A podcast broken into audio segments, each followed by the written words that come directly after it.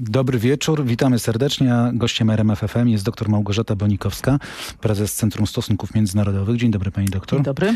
20 lutego ma się pojawić w Warszawie Joe Biden w przeddzień rocznicy agresji rosyjskiej na Ukrainę. Czy myśli pani, że to będzie wizyta bardziej symboliczna, czy my usłyszymy też historyczne słowa? Na pewno symboliczna i na pewno też bardzo konkretna.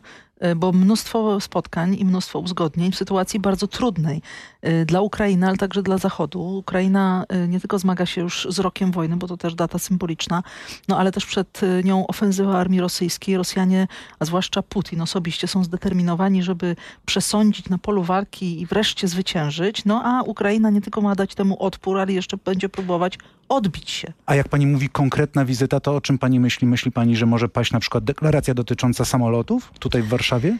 Nie wiem, ale na pewno e, spotka się e, prezydent Biden z dziewiątką bukaresztańską. Na pewno głównym tematem jest bezpieczeństwo i w ogóle myślenie o nowej architekturze bezpieczeństwa, bo to nie tylko są rozmowy teraz o tym, co na froncie, ale także o tym, co e, dalej, co w ogóle z bezpieczeństwem Europy, co dalej z Rosją, która przecież nie znika i odbudową Ukrainy. To wszystko jest pewien pakiet myślenia Zachodu o tym, co się dzieje dzisiaj pomiędzy Rosją a Europą. My obserwujemy takie wzmożenie dyplomatyczne.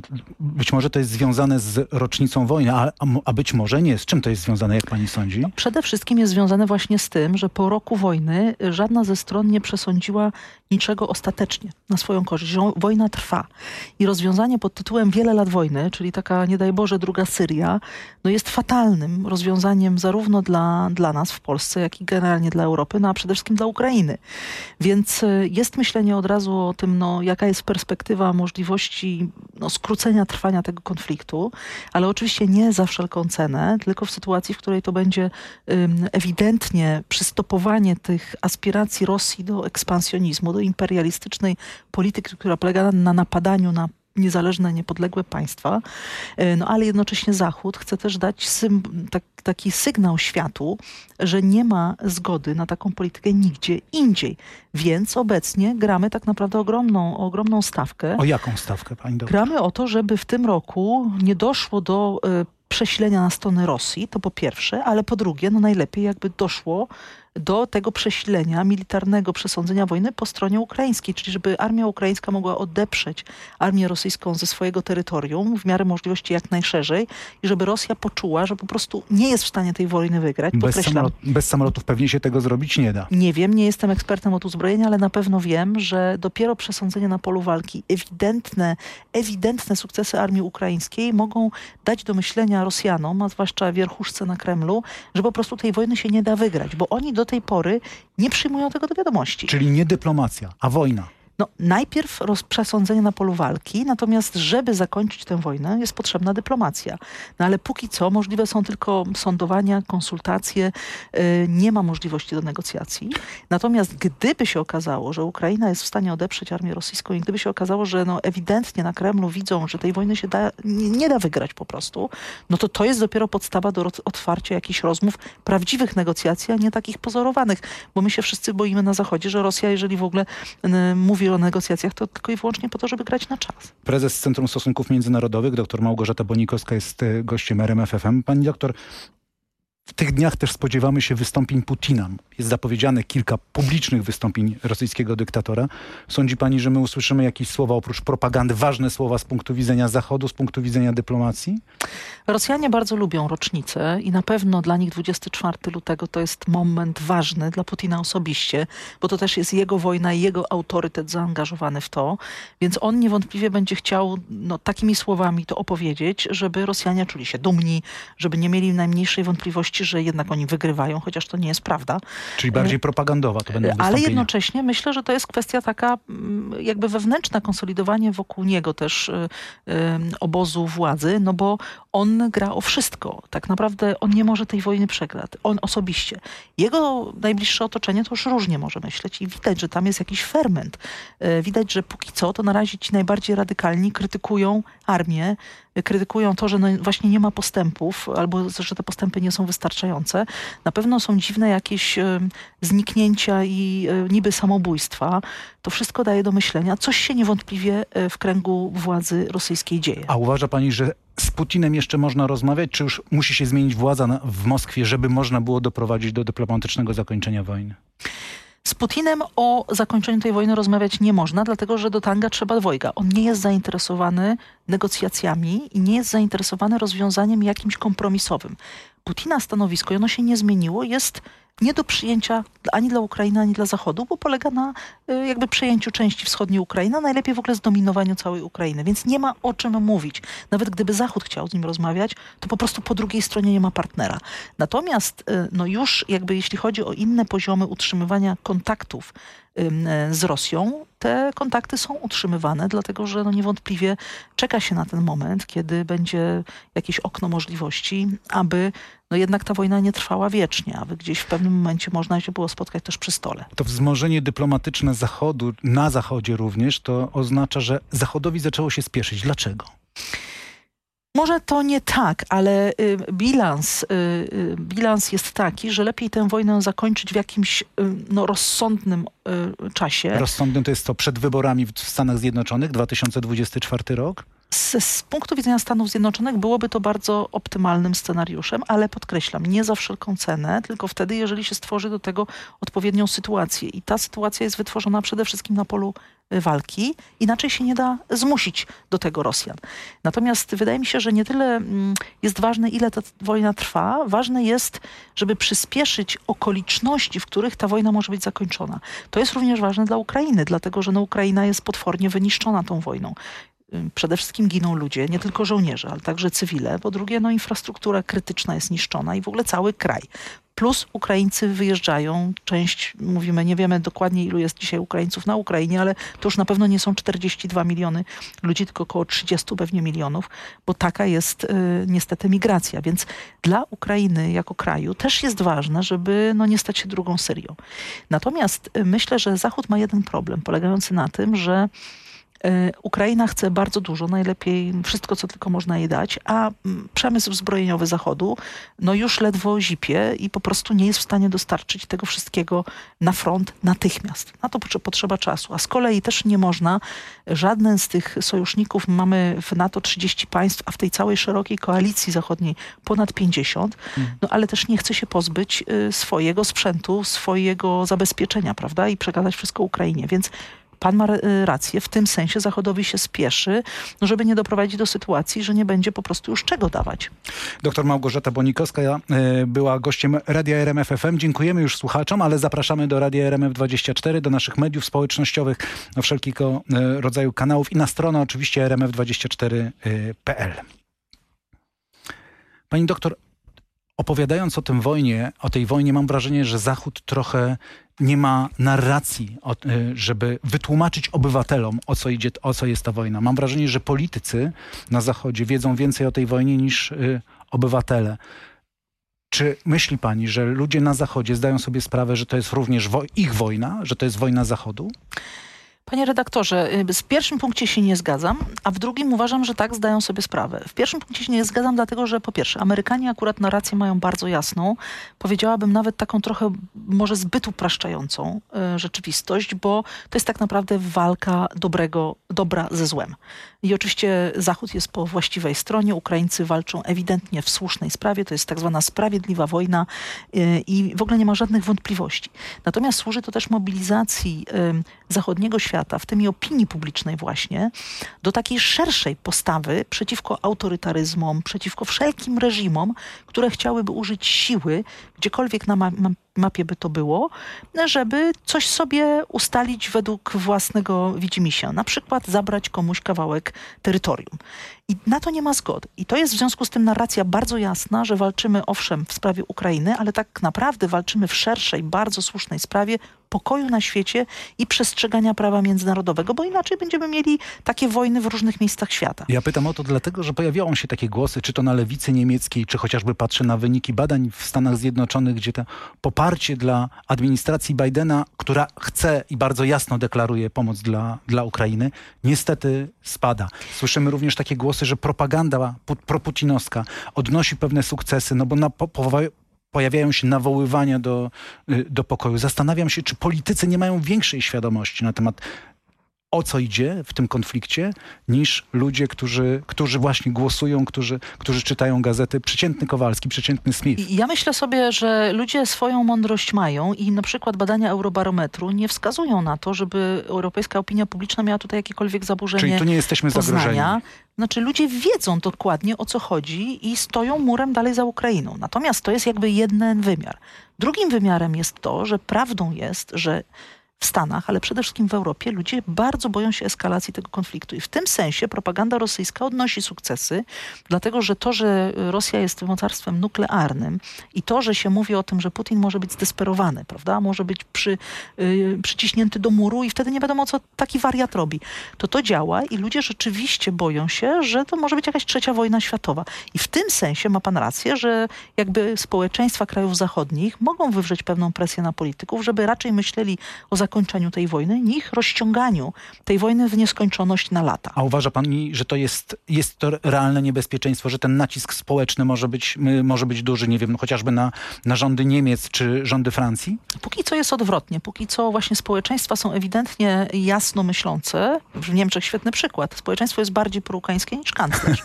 W związku z tym tu akurat jest odwrotna presja. To jest presja, presja wywierana przez społecz, społeczeństwo i to tak naprawdę zwolenników różnych partii i opozycji, partii koalicji rządzącej, może najmniej właśnie SPD, partii kanclerza Scholza, ale jednak właśnie Niemcy sami są bardzo krytyczni do swojego kanclerza i szczerze powiem, duża część opinii publicznej niemieckiej go bardzo krytykuje. W ogóle nie wie, dlaczego on tak się upiera.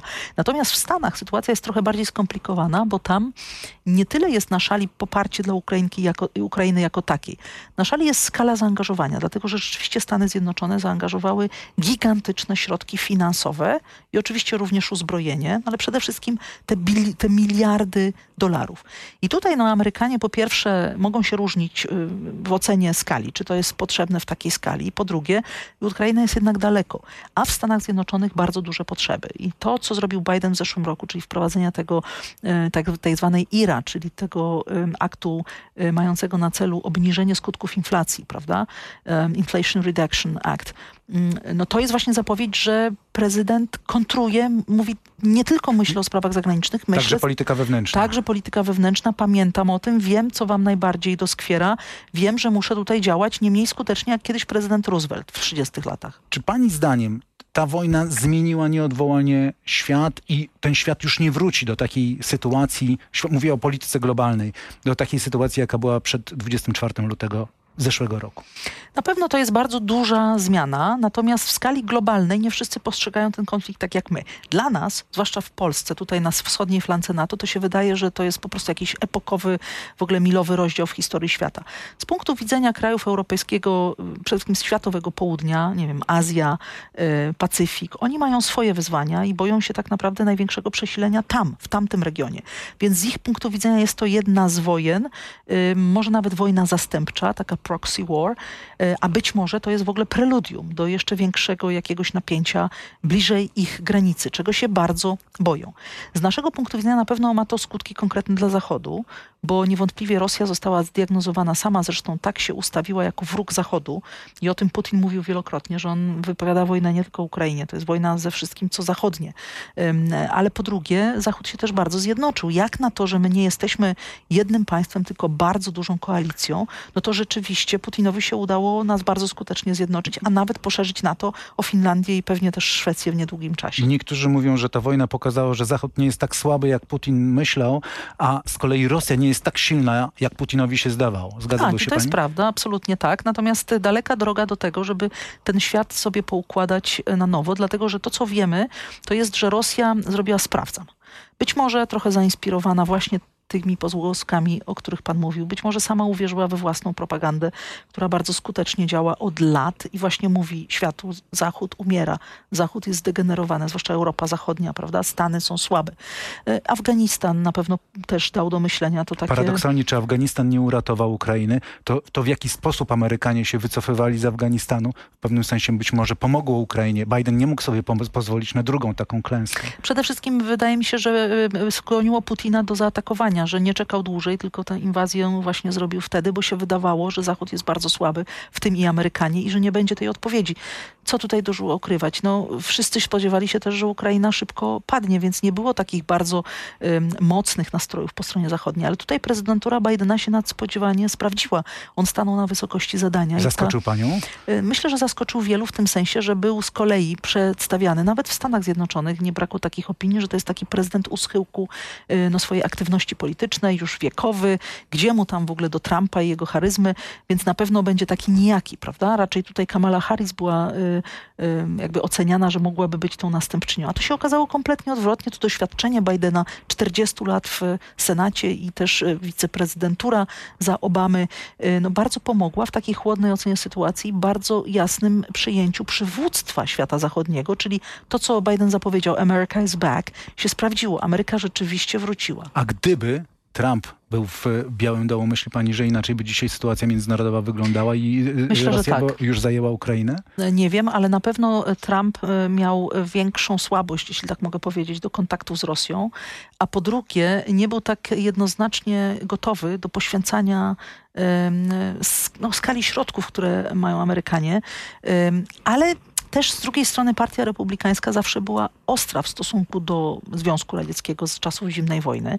Więc myślę, że republikanie i demokraci łącznie, bo to jest bipartisan porozumienia, czyli ponad podziałami, cała opinia polityczna amerykańska stoi murem za Ukrainą, ale różnią się jednak oceną właśnie skali zaangażowania i tego, jak na przykład też rozgrywać Rosję. Tutaj są różnice. Oczywiście do tych wyborów jest jeszcze daleko, mówię o wyborach prezydenckich w Stanach Zjednoczonych, ale myśli pani, że stosunek do Ukrainy, do wojny z Rosją będzie miał znaczenie, jeśli chodzi o, o wybory prezydenckie w Stanach Zjednoczonych i on może decydować o tym, yy, jak będą postrzegani poszczególni kandydaci i to mogą być też, i to mogą być też kluczowe wybory dla tej wojny? Myślę, że nie do końca tak bym to ujęła. To znaczy w Stanach Zjednoczonych nie ma y, potępienia Bidena za to, że stoi za Ukrainą. Nie ma niczego takiego.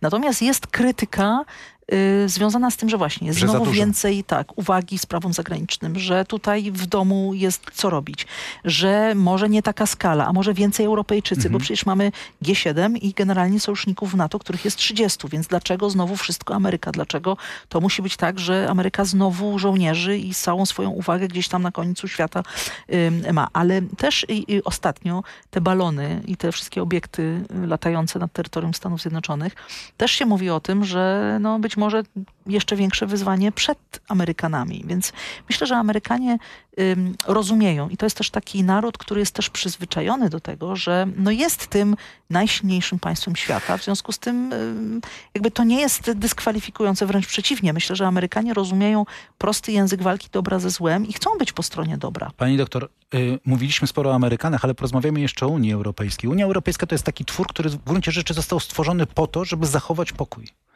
Teraz musi prowadzić wojnę. Jak Unia Europejska się sprawdza w tej sytuacji, pani zdaniem? Myślę, że znacznie, znacznie gorzej by nam poszło, gdyby nie przywództwo amerykańskie. To ewidentnie widać, że ten brak przywództwa wewnątrz Unii Europejskiej, Unia Europejska jest takim projektem z definicji, gdzie żaden z krajów ma właśnie nie odgrywać pierwszoplanowej roli. E, I to jest pewna słabość projektu europejskiego, nad którą my musimy się zastanowić, co dalej z tym zrobić. E, 27 krajów to jest też bardzo dużo. W NATO jest jeszcze więcej, bo 30, więc w ogóle skoordynowanie e, tego, jak myślą e, poszczególne rządy i poszczególne stolice, co zrobić w danym e, sytuacji jest bardzo trudne. Ale tu stanęła na wysokości zadania moim zdaniem Komisja Europejska, dlatego że akurat wszystkie pakiety sankcji proponowane właśnie przez Komisję udało się uzgodnić i podkreślam, wymaga to jednomyślności, a więc to jest duże wyzwanie, a jednak bardzo szybko i skutecznie udało się te sankcje wprowadzić, pomimo róż, różnych trudnych rozmów, tak? bo nie brakło też tam po drodze y, takich mocnych momentów, ale udało się, to się liczy, więc sankcje są, plus po raz pierwszy w historii Unia Europejska wspólnie dokonała też zakupów sprzętu wojskowego. Też koordynacja, to się przydało doświadczenie z pandemii z kolei, gdzie też y, w obszarze zdrowia Unia nie ma kompetencji, podobnie jak w obszarze obronności, a jednak wykorzystywała pewne, momenty, pewne mechanizmy i też wolę państw członkowskich na to, żeby rzeczywiście razem coś w takiej sprawie zrobić. A czy ten nasz konflikt z Unią Europejską się w jakiś sposób może przekładać na to, jak y, Unia może funkcjonować w tym konflikcie Nasz ukraińsko-rosyjskim? mówi pan polski. Tak, polski. Pamiętajmy, że nie budujmy też takiej narracji, że jest jakaś Polska, jakaś Unia. My jesteśmy jednym z krajów członkowskich wewnątrz Unii, więc to, co dzisiaj mamy, to jest tak naprawdę y, pewnego rodzaju duża rozbieżność w, jednak w jednej rodzinie. Czyli y, my mamy wszelkie narzędzia do tego, żeby y, jako Polska ma mieć mocną pozycję i rozgrywać mocne karty wewnątrz tej naszej przecież też organizacji. Przypominam, Polska ma komisarza w Komisji Europejskiej. Polska ma sporą grupę 50 posłów w Parlamencie Europejskim. Polska ma dość dużą wagę naszych głosów w Radzie Unii Europejskiej, a więc to jest nasza Unia. Natomiast y, oczywiście, ponieważ jest nas 27 i obowiązują pewne wspólne zasady, no to tu się akurat okazuje, że nie jest łatwo państwu członkowskiemu robić tak naprawdę całkowicie to, co mu się podoba, bo jednak obowiązują nas pewne wspólne reguły gry. Można to przyrównać do piłki nożnej. Ręką się nie gra, w związku z tym y, no, mamy wewnętrzne Kto teraz... fauluje, ten ma problem. No właśnie. Pani doktor, ale y, porozmawiamy chwilę o naszej pozycji teraz, bo rzeczywiście przyjeżdża Joe Biden do Polski, będzie mówił pewnie dużo, będzie podziękowań w stosunku do Polaków za przyjęcie Ukraińców. Będą mocne słowa y, podziękowań i, i ym, ukłonów dla, dla nas, ale jak to ma się do pozycji Polski w, pozycji, w patrzeniu Amerykanów na, na naszą pozycję międzynarodową? Czy pozy silna pozycja Polski, bo nie ma wątpliwości, że, że ta nasza pozycja została wzmocniona, ona jest tylko i wyłącznie funkcją tego konfliktu ukraińsko-rosyjskiego? Nie tylko. Ja myślę, że w ogóle pamiętajmy, że w stosunkach międzynarodowych relacje ze sobą mają państwa, a więc jakby pewne animozje personalne odgrywają ważną, ale jednak drugoplanową rolę. I to się właśnie świetnie okazało, że administracja amerykańska przeszła na porządku dziennego nad no, pewną niechęcią, którą administracja polska y, do administracji amerykańskiej żywiła. no Niezręczności też pewnie przecież były, nie będziemy już... to mało powiedziane, no ale generalnie rząd polski wyrazał jasne, że tak powiem, rozczarowanie tym, że Trump nie wygrał wyborów. Więc y, plus jeszcze oczywiście rozbieżności polityczne, no bo obóz Zjednoczonej Prawicy, a demokraci w Stanach Zjednoczonych to są zupełnie różne obozy polityczne. Natomiast jak przycho, przyszło co do czego, to okazało się, że to można było schować do szuflady i państwa, poważne dwa państwa ze sobą współpracują. Oczywiście Amerykanie i ich rola w świecie jest y, pierwszoplanowa. Polska jest y, partnerem, ważnym partnerem, ale jednak no, zupełnie y, no, nie liczącym się w tej grze globalnej, którą dzisiaj prowadzą Amerykanie. Natomiast z perspektywy globalnej gry Polska jest na pewno ważnym krajem w Europie Środkowo-Wschodniej, jednym z jedną z kotwic wschodniej flanki NATO. I w tym sensie rola Polski wzrosła ze względu na y, wagę wydarzeń. No jeżeli mamy wojnę na wschodniej flance, a Polska ma bezpośrednią granicę z Rosją, plus ma długą granicę z Białorusią i z Ukrainą, no to siłą rzeczy, nie będąc małym państwem, tylko średnio dużym, wewnątrz Unii Europejskiej i NATO, i to jeszcze państwem, które wydaje na zbrojenia tyle, ile powinno, czyli 2% póki co, a zapowiada 3%, Więcej, czyli wywiązuje się z obowiązków, na pewno z tego punktu widzenia jest ważnym partnerem Amerykanów w tej rozgrywce. To dlaczego jest taki problem ze stałymi bazami NATO? Myśleliśmy, że na szczycie w Madrycie już usłyszymy o stałych bazach wojsk amerykańskich w Polsce. Może na szczycie w Wilnie wreszcie to usłyszymy, pani zdaniem? Może, natomiast pamiętajmy to, co mówiliśmy. Społeczeństwo amerykańskie to jest jeden problem. Amerykanie już od jakiegoś czasu naprawdę nie palą się do tego, żeby być policjantem świata i wszędzie wysyłać amerykańskich żołnierzy. Ale są zmuszani do tego. No, okoliczności ich zmuszają, natomiast to nie jest nigdy łatwa decyzja dla prezydenta Stanów Zjednoczonych, aczkolwiek może być do niej zmuszony. No ale po drugie, mamy jeszcze też y, y, pytanie o alokację. No, Amerykanie spodziewają się, że pomimo wszystko, pomimo tragi, tragizmu tych wydarzeń, wojna na Ukrainie nie musi być tą ostatnią, którą będą prowadzili i nie muszą być to też, to nie musi być ten najważniejszy teatr działań. Więc z tego punktu widzenia Amerykanie prowadzą politykę mobilizacji sojuszników. W ogóle jest podejście Amerykanów do Europy takie, Europo, jesteś bogata, zamożna, koniec już z tym, że jesteś pod naszym parasolem bezpieczeństwa. Wywiązuj się ze zobowiązań, do sojuszników NATO. Było to mówione od początku istnienia tej organizacji. W tym sensie nie jest to nic nowego. Tyle tylko, że Europa Zachodnia, wtedy jeszcze byliśmy poza e, tym e, projektem, ale no, nie wywiązywała się po prostu. Żyła trochę na kredyt amerykański i od już jakiegoś czasu, nie, bynajmniej wcale nie od Trumpa, wielu prezydentów amerykańskich przypominało europejskim sojusznikom, zachodnim sojusznikom, że jednak obronność to też jest ich obowiązek. Pewnie taki apel usłyszymy w Warszawie. Dziękuję bardzo. Doktor Małgorzata Bonikowska, prezes Centrum Stosunków Międzynarodowych była naszym gościem. Dziękuję bardzo. Dziękuję.